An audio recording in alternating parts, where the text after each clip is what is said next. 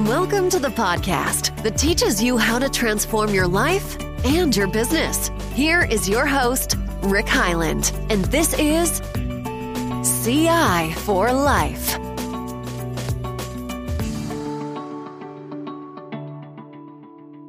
Hey, it's Rick Highland with CI for Life podcasts. Welcome back. I have a special guest today, Neil Twa. Neil, welcome to the podcast. Thanks for having me on, Rick. I appreciate it. Oh, I'm so thrilled that you're here. I, you've had a lot of success in e-commerce, and so I'm excited to hear about your story and how that might be relevant to listeners trying to grow their business. But yeah. let's start with your background. Tell us a little bit about your story. Well, I won't bore you too long, and I'll get into some value content because I want people to, you know, get something from today's call, even if you know, just uh, to listen in and maybe glean some information about business or life or entrepreneurial or ecom or you know, all of these fun things. Uh-huh. Uh, but in simple terms, I've been involved in it since I dropped out of college to go get into e-commerce. I'm not terribly old, but the internet has changed things so fast in our world uh, that by the time I was in college uh, which is a long story. I didn't actually want to go to college. I went to the try to get into the Air Force Academy, but I'm too tall to get into the fighter jets, and I wanted to be a fighter pilot, and they wouldn't let me uh, get in the cockpit. And I said, well, screw that. I'm going to college. So I went to college on a full ride music scholarship um, from cl- uh, classical uh, jazz trumpet and realized that by year three, I was going to be living in a van down by the river. Now, at that point, it wasn't cool to live in a van down by the river. Today, that would be like the cool thing to do. So I was like a hipster before hip was hip. Right. Chris, um, Far- it, Chris Farley and you. Yeah. Yeah, dude, me and him down in, down in a van down by the river. Yeah. So I realized in my third year, I had to do something, either stay in academia and try to glean what they were learning there because there was nothing uh, that they were teaching at this point. It was we were doing. We were literally installing Pentium computers and networking and that email, and this was all brand new, and nobody knew what they were doing. Or I had to go to the corporate world where the other money was being spent. So I chose to jump out and go to the corporate world. And in that part, I kind of taught myself programming. I got lucky in, in life and ended up in the division of PCS as it was launching the first mobile phone inside of Sprint. Mm. Uh, and got to be a part of the first brick phone launch uh, as that went to market. My little team of uh, technical people was overseeing the knowledge management division that the uh, employees and the and the call agents were using to try to support the calls as this was going to market because it was growing so exponentially fast. They needed information, and we had a really small team working on about fifty thousand web pages that were being used inside of that. So over the course of that career within Sprint, as we grew, I was the 5,000th employee pulled from some contractors and, and inside and got employed in there uh, to 80,000 employees by the time that I left and 25,000 call reps. And so it turned into a monster organization of mobile devices. Um, and got to oversee the knowledge management component and be a part of the uh, building of knowledge management and artificial intelligence and, and this things of systemized knowledge base that was inside of Sprint. And with that knowledge and information and the first real knowledge management launch inside of an enterprise, um, IBM came in to help support the next level of growth with Sprint. The partnership took off really great. I learned very quickly in business, it's who you know that gets you there and what you know that keeps you there. And so that opportunity was basically figure out who I needed to know and then go learn what I needed to know in order to keep myself there. And so I got involved with IBM and ended up getting a handshake job in Armonk um, from a transfer there. And so I went to work for IBM. Uh, got to fly around the, the world, basically helping uh, organizations and enterprise learn knowledge management and implement it into their systems and people, processes, and technology and that kind of stuff. But I was learning a lot about latent semantic search engines and the web, and we were doing amazing things with giant systems and got to work with the smart group at Watson and Armonk uh, on the uh, part of the division for the supercomputer there that we were working with uh, for knowledge management and human machine language learning latent semantic technologies and still a lot of stuff that we're using today every day from Amazon to Google, et cetera, was a part of what um, was coming out of these groups. Yeah. Um, so I decided to leave in 2007, IBM decided to say, "Hey, we want you to leave because we're moving your agency uh, component to um, your division to Argentina." And I'm like, "Well, I don't want to go to Argentina." And they're like, "Well, you can apply for another job inside the company." And I said, "Ah, this is this moment where I was like had that division jumping out of college. What do I do now?" There's this dividing moment, and like that jump I made from college, I said, "I'm jumping out of IBM." I already understood the risk, so I went ahead and took it. Uh, if anybody says there's a perfect time to start a business, they're wrong. They're lying to you because I jumped out, and the first thing that happened is I got married uh, in the process. And then my wife and I, we got pregnant about eight months into that. Uh, medical issues we did not know um, suddenly hit her very hard in that pregnancy. And so she could no longer work. So I was starting a new business. We got married and we had a baby all in the same year. Wow. Uh, that really put a lot of challenges on our first year of marriage uh, in the business and went from very high incomes together to zero income all within a year uh, and while starting a new business. So these are challenges of entrepreneurial life. These are the way things go. This is the spaghetti uh, of the entrepreneur, uh, you know, entrepreneurial plate that nobody really understands um, because they're moving, you know, in this concept of linear fashion from zero to a hundred. And what actually happens is you're just trying to straighten out one noodle on a plate of spaghetti uh, as you're trying to figure your way through so this. So many spaghetti noodles. Yeah. So many noodles. So what do I do? What am I after? Who do I want to become? I wanted to be in e-commerce. That's why I got out of college, but I knew it wasn't ready to, to do that yet. And I, I had some side hustle things. I started a game server company on the side while I was working at IBM. And so I was always pushing to go out side. My, my, uh, entrepreneurial component didn't come from my father. He was a hardworking blue collar, uh, middle, you know, uh, lower middle class working guy. We had things we needed, but never what we wanted. So I had to go mow lawns to make money. So I'd always had that hustle mentality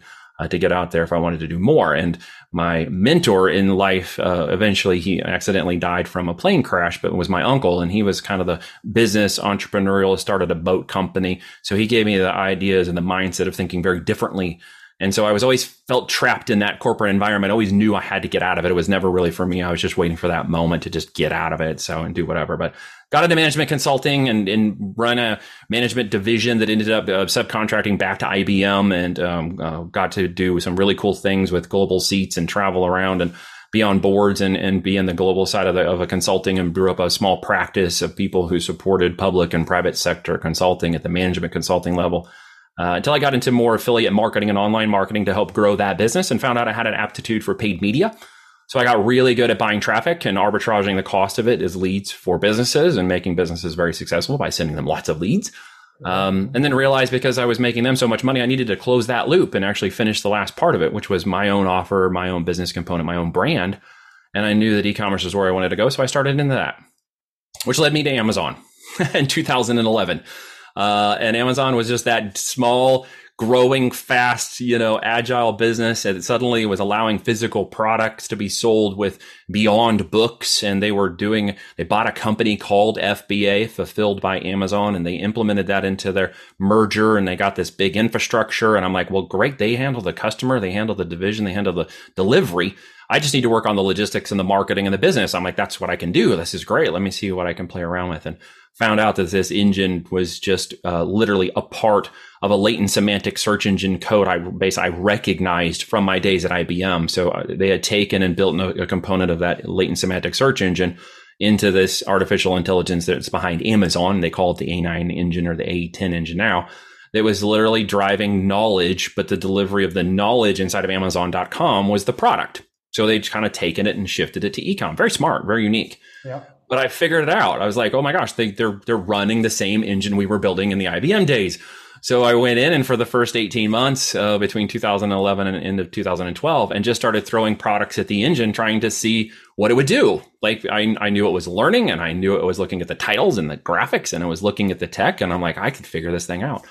And I started to figure it out. And when it uh, started to take off faster than I could fund it, I uh, ended up finding a partner who helped me in the logistics and operational side. We kind of crossed paths together, and at the same time, we're like, "Hey, we want to try this together." And ten years later, he's still my business partner. Very wonderful man. He's the right half of my operational logistics finance brain. And we just started building brands together on Amazon because I could rank them fast, and he could handle the logistics and the management, uh, the back end of the finance component. I was handling the front end marketing, logistics, ranking component, and together we just started crushing the snot out of it. Um, fast forward, we've been doing that for 10 years now, building brands and stuff. We've ran over $100 million in sales through FBA between ourselves and our collective businesses wow. uh, that we uh, have under our, our, client control or within our mentoring and coaching. Um, the largest case study to date that we started with a, a company in 2014 sold for 72 million last year, uh, which was an Amazon native brand. Uh, it's possible to grow it to that size uh, and to see it work. It's possible for some of those models to fail because uh, Amazon is a tough market. One company just failed this last week because they were the largest FBA wholesaler and they couldn't keep their margins. And their SPAC completely fell apart, their special acquisition corporation. And so they went out of business because they couldn't keep the margins. On the other hand, a native private label branded business, it started on Amazon, a cosmetics company, sold for $630 million. So there are differences in the two models, and these are things people need to understand about why we do ecom in a private label branded business driven model with brand registrations and trademarks and intellectual property. We don't just flip and wholesale products for profit in more of a pure capitalistic form because it's not as profitable and it will run out. so oh. we take a very business builder approach to this market I believe that's had uh, a lot of success in what we've gained together and with our clients over the years. So I'm going to ask you to unveil those four or five key success factors to do. Absolutely. You can head to the 630 versus the failure, but yeah, yeah. Do I also coach a lot of millennials, and we have a lot of millennials that listen and uh, awesome on career management. I have a course on Teachable called Millennial Money Rich and Happy, and basically, my advice is exactly what you did. Uh, go in, like a company like IBM or whatever field you want to go to, learn as much as you can. Yes. then go out on your own. That's where real independence. Well, but but yeah. you have to, you know, obviously there's high failure rates and there's lots of lessons there. But yeah. before we jump into those lessons and how to do it right, what career advice do you have for millennials as they're striving to find their path? Mm. Thing come to mind there as you as think just career counseling? Yeah, I mean. It, there's this this idea I think that we all have to some degree uh, in terms of ambition and growth and what we feel we may be worth and what we're not necessarily being paid now. Uh, I think there's a balance between understanding patience and tenacity uh, in in your place where you currently can succeed, and that success in that place, wherever it is, wherever you're being paid, wherever you currently feel you're getting value uh, is something that you need to find your happiness in for the time being, right? Because honestly, you're not going to find your joy in a job. Nobody does. At the end of the day, joy will come through reward, fun, and profit and working with good people. And that is typically something you're doing on your own in a creative state, a purposeful state, uh, a meaningful and uh, meaningful impact to the environment, to people, to other things that are around you that give you purpose and drive beyond just a paycheck. Because remember, most people, as Warren Buffett said, are one paycheck away from poverty. And because of that stress and concern that you constantly have, you are usually trying to seek something above your current station. And instead, you're not focused on doing right where you are right now and allowing others to lift you up into that next station. If you keep trying to push yourself into that next station, you're typically going to find that nobody wants to help that person, right? They want people want to help other people and people leave managers, not companies. So you're going to look at where you are and the person that's just above you. And what you want to do is find out a way to like them you may not like them. You may not like where they are. You may not appreciate their management style or things, but you need to find out because remember what I said a minute ago. It's who you know that gets you there, and it's what you know that keeps you there. I'm not saying kiss butt and brown nose. That's not what I'm saying. Please don't misread what I'm saying. What I'm saying is find a way to add value to that person's life. Find a way to add value to what they're doing. And from that, they will reward you because they are the ones that are gatekeeping your next step within that business. The lateral jumping of business models, okay, and I've done that in the past, is one way to level up your success or level up your position. But just remember, you may be jumping from the fire pan, uh, fire into the frying pan. You need to be careful with lateral moves just because of financial reasons only. That will just be one other reason to steal your happiness and joy in life. You may not recognize it initially because you're going after what feels like a new opportunity or more money, but in actuality, you might just be jumping into the fire. You need to be careful with that. Be strategic. Think a little bit into the three to five years, but also remember it's the daily, weekly, monthly activities that will make all the difference in where you succeed and where you go, right? If you stay so, you know, future minded, you're of no earthly good today. And today is sufficient unto itself. So work on just what you're going to do today and put it to bed at night and don't wake up with it the next day. If you carry that baggage, it will add up every day, every week, every month. And pretty soon you're carrying a hundred pound bag of luggage behind you that no one else wants to pick up. Mm, man, you you I mean, I I hope I hope millennials will listen. That was amazing advice on both how to do well in your current job if it's in a company, you know, that the idea of patience and tenacity, but get very good at your craft, right? Get very good and, at your craft. And make your boss successful. If you want if if your choice is to stay in that company, yes. Uh, find out what's important, make them successful and become very good. I mean, you'll be super valuable in that company or in your startup. Well, and you might find that that person's willing to help you out of the company when yes. the time comes because they may be fighting the same struggle as you are at just a different level above you. And if you can get into that bit of camaraderie, and I'm not even talking about friendship because there's a balance between professional and friendship also, yep. that will allow them to also understand that if you're trying to succeed, there's, they don't want to necessarily hold you back. If there's a conflict, and you may feel that conflict and you may be a part of resonating that frequency of, of conflict between them. You need to figure out how to change that frequency.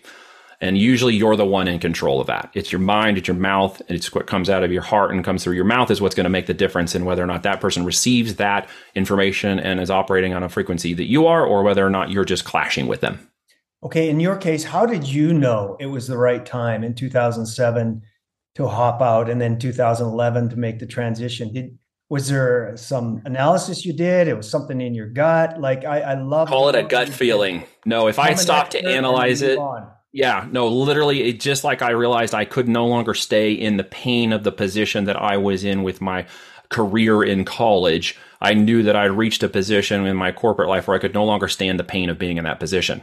Pain typically makes challenge, and challenge makes change. And if you're not willing to accept the pain and the challenge where you are, you're never going to change. And that is actually going to grow you into a, a scarcity mindset uh, of one in which paycheck to paycheck is literally a poverty uh, poverty driven mindset. Okay. And at the end of this, what you have to realize is there is abundance. While things scream recession or scream challenges or scream there's no money, and maybe because of where you're setting in life right now, you may feel like there's no money or access to it. That is actually a perception of, of your reality. It is not actual reality in someone else's perception. So from where I stand, there's more than enough money. There's stupid money everywhere. There's money available to people to do stupid things with. Not that you should do that the end result is there is plenty of money. And you don't have to look too much farther than the corporations or the world we live in in our government to see how much money is flowing everywhere, in some cases, very stupid money. But there is a lot of money out there. So if you can change your realization from scarcity to abundance, you will change your perception of your current position and realize certain risks you're setting in right now are actually more risky for you than taking a risk on a job or a side hustle or building up a business and getting that either that capital or whatever's necessary to go out and do that. You need to understand those risks. There's four things, as we talked about a minute ago, that are going to make or break that success. If you want me to kind of start breaking some of that down, we can go after that. Great, um, great career advice, by the way. But let's move on to yeah. well, the career advice is yeah, the career advice is really for some of them who maybe feel like they're more corporate driven. And the idea of entrepreneurialism isn't really in your blood, it isn't in your DNA, and it may not be something you feel extremely comfortable ever wanting to do just understand there are risks to both those mentalities. There's risks to both of those tracks. There's rewards. I know personally that if I stayed in IBM, ultimately I can envision that this is not something I will ever hand to my children. It is not a legacy and a heritage to hand them a 40 hour to 80 hour week job.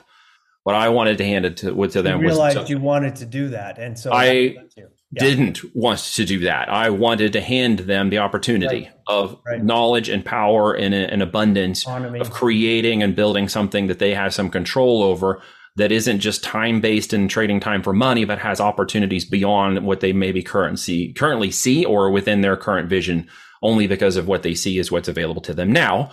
Uh, but as you level your groups, level your network, and level changes, you suddenly start to see the different levels of abundance as people see them very differently in their time and money aspects, right? And I have been uh, privy and blessed to be in the company of some people who are very wealthy. And because of that, it's helped me to see very different approaches to money and thinking uh, that have gotten them to where they are. But it's not something that no one can't learn. It's just you have to reach those different levels of comfort in your comfort zone. So you have to understand how to approach it. And with e-commerce, I found it as an alternative to wealth building. Okay. It's an alternative wealth building process. All right. And I can return money under more control in my business, deploying it into physical assets than giving that money to a hedge fund manager or putting it into the stock market and taking yesterday's hit. So what I didn't experience, others did experience because my cash flow and operations and capital are within my company and within physical products. Right. So I my alternative to wealth without Wall Street is building physical ecom business assets in a both, you know, tangible physical asset with a virtual storefront. A combination of the two gets me cash out of the bank and out of inflationary state and into a physical product state that I can then return at a higher profit. I can move with uh, stagflation or inflation or deflation, and I can move through recession or depression with my products. And this is where a lot of people will get stuck if they don't have that kind of flexibility. But e commerce and physical products give you that flexibility. So as the market moves, we can move. And that's very powerful to understand. So what are those steps? And the first one is what the heck do I even sell? Most people are like, okay, that that's great. I get e-commerce. I bought stuff on Amazon or another website and I've shopped online. Great. Those are products. I get it. But what do I sell? So if you have bought or sold on Amazon, even you, Rick, in the last 90 days, and you clicked add to carton on your mobile button, most likely, uh, or on your on your desktop. Most of it's now across mobile phones, by the way. Yeah. Um, then you have, in uh, statistically, based on what Amazon has told us, out of 10 products you purchased, seven of those went to third party sellers. You may not even have recognized it when you click the add to cart button. Okay. Majority of sales on Amazon.com come from third party sellers. Okay. It's estimated to be close to 76%. So the other aspect of that model is Amazon sells some of its own basic brands. They're not really competitive, have no worry about them. In fact, they're shutting them down because they manage them so poorly. Uh, and the others are corporations that are in there doing their own thing, and we don't necessarily compete directly with them because there's so much more of the market to compete with other businesses, small businesses, and entrepreneurs who are out there running those private label brands. Okay, wholesaling, flipping, private labeling. We look to private label products. We're not flipping products for pure profit. We're not doing an arbitrage, retail, shop your way to wealth, online arbitrage, wholesale arbitraging, or FBA arbitraging, and these kinds of methodologies. We're building a business we're building intrinsic IP. We're building brand and registrations and trademarks. We're building an asset. Okay. An asset that has something worth value later on. It's worth more later on when we sell it than at any time during the business building phase. All right. So we understand revenues, which everybody talks about, but who cares? That's just vanity. What we want to understand is cash flow is king and profit is sanity. So when we look at these products and those products you've purchased for the last 90 days, you want to look for products that are solution oriented and they're typically going to be 50 to hundred dollars to three three hundred dollars in price range. When you look at the products and you go through your own history and just ask yourself a few simple questions. Why did I pro- buy that product versus another one? Why was I willing to pay $69 instead of 39 for the other product? Why? And what solution was I trying to solve by purchasing this product? Was it for myself? Was it for health? Was it for wellness? Was it for jumping higher, losing weight, gaining weight? Was it for my children? What was the solution I was trying to orient behind that product? When you start to think like a seller, you start to analyze yourself as an avatar. You start to see yourself as a profile. And in that profile, you define age, demographic, life, location, and other things that you're considering about why you, that person, bought that product and why there's millions of other people just like you who have been buying those products too. When you start to put yourself in that frame of mind, you start to discover there are products everywhere, all over you. And in fact, you probably have spot hundreds of products in the last year from Amazon and not realizing that many of them were sold by somebody like me. Okay. Mm-hmm. And the end result means what? Opportunity. You should see abundance immediately in that opportunity. Okay. That means there are products there for you to sell. The question then becomes, well, which one is profitable? How do I go by the numbers scientifically to prove that I should actually sell this product and I will make money doing it? Okay. Remember we talked about profit being sanity. It's the number one thing we're looking for in the product. So as we analyze Amazon, a very big storefront of products and we're looking at our own seller history and saying, well, what could I sell? And looking into Amazon and saying, well, who's selling those products? We're going to begin looking for those products that are 50 to $100. Why? Because they're going to potentially, when the numbers pencil in correctly, have profit in them, enough profit to support Amazon's fees, to support marketing, logistics, supply chain, cost of goods for the product, and of course, leaving what's left not a profit margin or a gross profit margin, but what's called net profit. Okay. That is the actual take home I put in my pocket for every unit that sells. So after I cover all my cost of goods and all that information, I should be able to take home a minimum of $10 in profit for every unit that sells. I preferred it to be 20 to $50 in profit per unit that sells after I've covered my marketing cost, operations, Amazon fees, and everything else because that is where I'm going to make money to grow the business. That's where I'm going to pay myself. It's where I'm going to keep operations going. It's going to be money I can use for additional marketing to take over competitive advantage. And so we want to look at products that have a healthy profit or net profit on them. So as we look at those products and we analyze them, there's some software and tools you can use out there to make those estimates, but it should be roughly 35% of your cost of goods for the sale of the product as a calculation. Okay. So if you're going to go above 35% of all total cost of goods, you're probably running too costly. What you will notice is that any product on Amazon, $30 or less, won't match up with that. Yeah. So what happens is in the 600 million products on Amazon that people wonder if they can sell in this to start with Amazon is the first channel. Now we have a multi-channel e-commerce strategy. We just start our brand on Amazon. Why do we do that? There are 200 million people coming across there every month, and they're all in buy mode. So I don't have to guess whether they're buying products. And we call Amazon the add to cart button of the world, meaning the audience, conversation, and most of the decisions on the buying uh, process have been done and completed uh, before they show up to buy the product. They are simply validating their worldview, their solution driven orientation, price point, and they're looking for that right product. And sometimes they'll buy ones that are 10 or $20 more than other products because they feel the value orientation matches up with the solution. So we are looking for those people. Who are they? They're about of the 150 million Prime members. There's about 100 million of those people who buy more than $1,000 under that avatar every year from Amazon. And they are typically women 27 to 40 plus. And they are buying the majority of those products. So we angle our products and brands towards the largest avatar, largest segment of customer buyer avatars.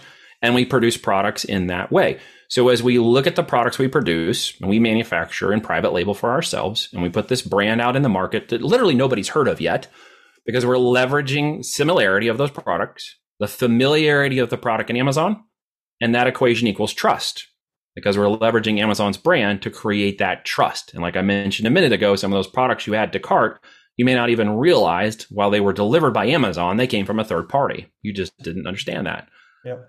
So the opportunity for you as a person to build a brand no one's ever heard of and put it in the market is a great competitive advantage for anybody. For a solopreneur, a wannapreneur, an entrepreneur, a business owner who wants to extend themselves into this marketplace, uh, or somebody who's wanting to diversify capital as opposed to putting it into real estate or you know the stock market, but wants to start and put it into physical products, you should see that opportunity where that buying base is and those products are, and you should understand a little bit of the numbers. So, how do the business work, the brand work? Let me give you a quick example. I'm up late one night. I have four daughters, and we had them all in four and a half years. One of my daughters was up, um, needing to be fed, three in the morning. Mom is recovering from pregnancy, so I'm the one that gets up in the middle of the night. I'm the night owl. She gets up early in the morning. This is how it worked really well with this. So I'm up late, ba- baby's feeding, watching infomercials, zoning out while this kid, you know, tries to finish her bottle. And here comes this commercial, and it is for this uh, product, and it's this uh, belt uh, seat pet. Okay. Um, and it's go. It has you know the, the kids' heads are always falling over and so this this pet is big enough to to hang on to the seat belt and the kids can snuggle with it. And it's got these little pouches in it or whatever. And it's called Seat Pets. And I'm looking at this infomercial and I have enough experience to realize these guys spent five hundred thousand to a million dollars to produce that infomercial. That's what it takes. And I'm thinking, dang, they're putting a lot of marketing into that product I've never heard of. Now I'm a parent at this point, so I'm in the perception and orientation now cognitively looking at things I didn't look at before. So I stopped to look at a commercial for a kid's toy, not something I would have done without a kid, right? But that was the avatar they were shooting for. Yep. So I get up the next morning and I call my partner. I said, Hey, I just saw this really cool product. It was up last night. It's this product called Seat Pets. I bet we could make one of these and go compete with them in the market. They got this big infomercial. I looked them up on Amazon. They don't have this really terribly big presence. They don't have a lot of reviews. They look like they're just kind of doing okay. Maybe we can beat them. Now, this is one of the first brands we really took to market, so a lot of this was was new to us at that point. And so we took this out and we said, "Great." He he took a look at it and came back the next day and said, "Hey, my son's really into anime. What if we take their you know pet toy seat pet thing and we put a bit of an anime face on it and we take penguins and cats and we give them the bigger eyeballs and we kind of cross over that genre of, of anime with the toys and i'm like well that's a cool idea let's let's try it out i'm not really into anime but if you tell me it's big then it must be big so we went out and we had 2,000 of these hand stitched for us, uh, manufactured out of India, and we brought 2,000 of them to market. Okay, so all we did was create a better listing. Had kids, had a little girl and a boy, and they were taking nice pictures. It was done with an iPhone camera, literally. And we put the listing up, and we wrote some nice copy or whatever. And we basically said, better than Seat Pets, it is Belt Buddies. So we created a brand called Belt Buddies. No one had ever heard of it, right? And Belt Buddies was going to compete with, compete with Seat Pets, this other brand who just spent a million dollars on an infomercial. We put it in the Amazon market, right? And we were literally better than Belt Buddies. We actually charged a little bit more money, a couple dollars more per unit. Eight days later, we'd sold out 2,000 units. Zero advertising, just being in the market, taking advantage of people who were seeing the infomercial, coming to Amazon, Amazon excuse me, searching for seat pets and finding belt buddies and going, oh, wait, these have an anime. They have a little character. These aren't just like, you know, traditional animal faces. These are kind of cool. And so, boom. So we ordered another 2,000 16 weeks later, we sold out the rest of that. And then the process just went on scale after that. We ended up selling that brand later on. We leveraged, ethically leveraged the traffic, but we learned a lot about what Amazon was doing that day. We learned a lot about the psychology of the buyer. We learned about creating products with no brand in 10 minutes that no one ever heard of and ethically stealing the traffic inside of Amazon by just getting in the market and competing with someone on competition. So we started to repeat that process and looking for ways to scale it and successfully have done that through a number of brands and ourselves and our clients to the tune of over 100 million in sales in the last uh, decade on Amazon, following that kind of process into brand growth. That is an awesome story and a great example. Okay, so what to sell and a great example of belt buddies. What's your next step? So what you have to understand is what Amazon actually did. You have to understand it's a giant latent semantic search engine. What does that mean? It means it's taking words and it's turning keywords into results. Your results you're getting on your cell phone or products that are being presented to you and those results based on Amazon's engine's belief that you will buy that product in 30 seconds or less, that they will make the maximum amount of profit and that the chances of you returning it are very low. There's a lot of other statistics behind that, but those are some of the basics. So it's a keyword driven search system. All right. That means that if you are hyper relevant to your product, we were hyper relevant to a stuffed toy animal, literally, and we were presented in a search higher than the competitor. The algorithm was basically saying we were the most highest relevant product in demand from the customer demand coming in from the search results. So we were basically positioned with this technology, this filing system inside of Amazon, this A9 engine, as it's referred to, A10 now, uh, that to be the most hyper relevant product, hyper relevant to the search, hyper relevant to the product placement inside of Amazon. And it presented itself really great. So to learn and understand that, there's a lot of years of testing and, and decades of experience that we teach our clients on how to leverage that and prime that engine correctly so it believes we're the better product. So we will sell to the engine. We will sell to the technology because it's the one doling out all the sales. And if it believes you're the better product, better brand, hyper relevant product to the customer demand, you will simply get more of the traffic and distribution. And there are a number of things you can do to unlock that. But that leads you to a ranking and product and sales within Amazon. Okay. And those things can go relatively fast, like zero to 100,000 a month in 45 days. We've done that process repeatedly. I have plenty of testimonials to back that up, uh, case studies, even a case study of in four months taking one of our clients to a million a month uh, and went on to take him to 5 million a month eight months later by unlocking the traffic and distribution of demand inside of Amazon. It's a very powerful system. And there's a lot of people buying, and we're selling a products that just about anybody could sell. We're innovating them, which is very important to understand. What we did with that story a minute ago is we simply innovated a product. We didn't invent anything. We didn't have to go get patents for it. We simply innovated in competition, like Reebok in- innovated against Nike. Or CVS changed a slight variation of their tone than Walgreens or Walmart to Target. You understand? This yeah. is something you can be someone's yin and yang and make great money creating a brand that no one's ever heard of. To combine that all into the business, we call it the platinum principle. And that really is understanding like a business, you can have a golden uh, parachute at the end of a long term and re- raise yourself up in your corporate job to CEO and become head of the corporation maybe someday if you're able to do that. And then when you retire, you get your golden parachute, right? You get the severance, the pay, the back, maybe a private jet, and you hang out for a long time. And that's sort of your retirement. That is sort of a very unique uh, 1% situation. If you want to take advantage of the 99% situation, you take advantage of the platinum principle, and that is you build the business, you create the wealth and generations, and then you exit it whenever you want to. And that is the business model build a brand and exit it in 24 months. And that's what Voltage does. We build companies, we launch, we grow, we scale them. And in 24 months, we take that asset out to market and we sell it. Okay. Through a SPAC or how are you selling it? We are selling it to ourselves. We're selling it into SPACs. We're selling it into private hedge funds, groups, corporations, accredited investors. Sometimes we'll buy them ourselves. We invest in the businesses ourselves.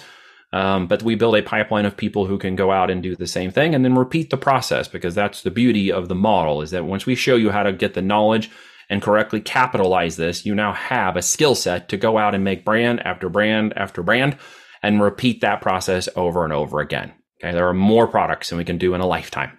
So we get down to which products we want to do and which brands are most profitable, have the greatest upside potential for an exit, and then we continually go after those products and brands. Awesome. Wow, you make it sound so easy. There's complexities and then there's simplicities. There's fundamentals and then there's advancements, right? Um, it's not trendy marketing, it's fundamental business at the end of the day. Yeah, it really is. Okay, any other insights to share on how to scale a e-commerce business? Well, I mean, one of the things we will do, as I mentioned, is as e-commerce is a business model, Amazon being the first channel in the market, once a brand starts to mature, we'll multi-channel it, meaning we will take it out to Wayfair, Walmart, eBay, and mar- other marketplaces where traffic is there, maybe even Etsy, where there are other marketplaces of traffic for those brands, and it may make sense to take them to different locations based upon you know the kind of brands and products that they are. We can also take them into their own storefront, a website, a, like a WooCommerce or Shopify or BigCommerce store.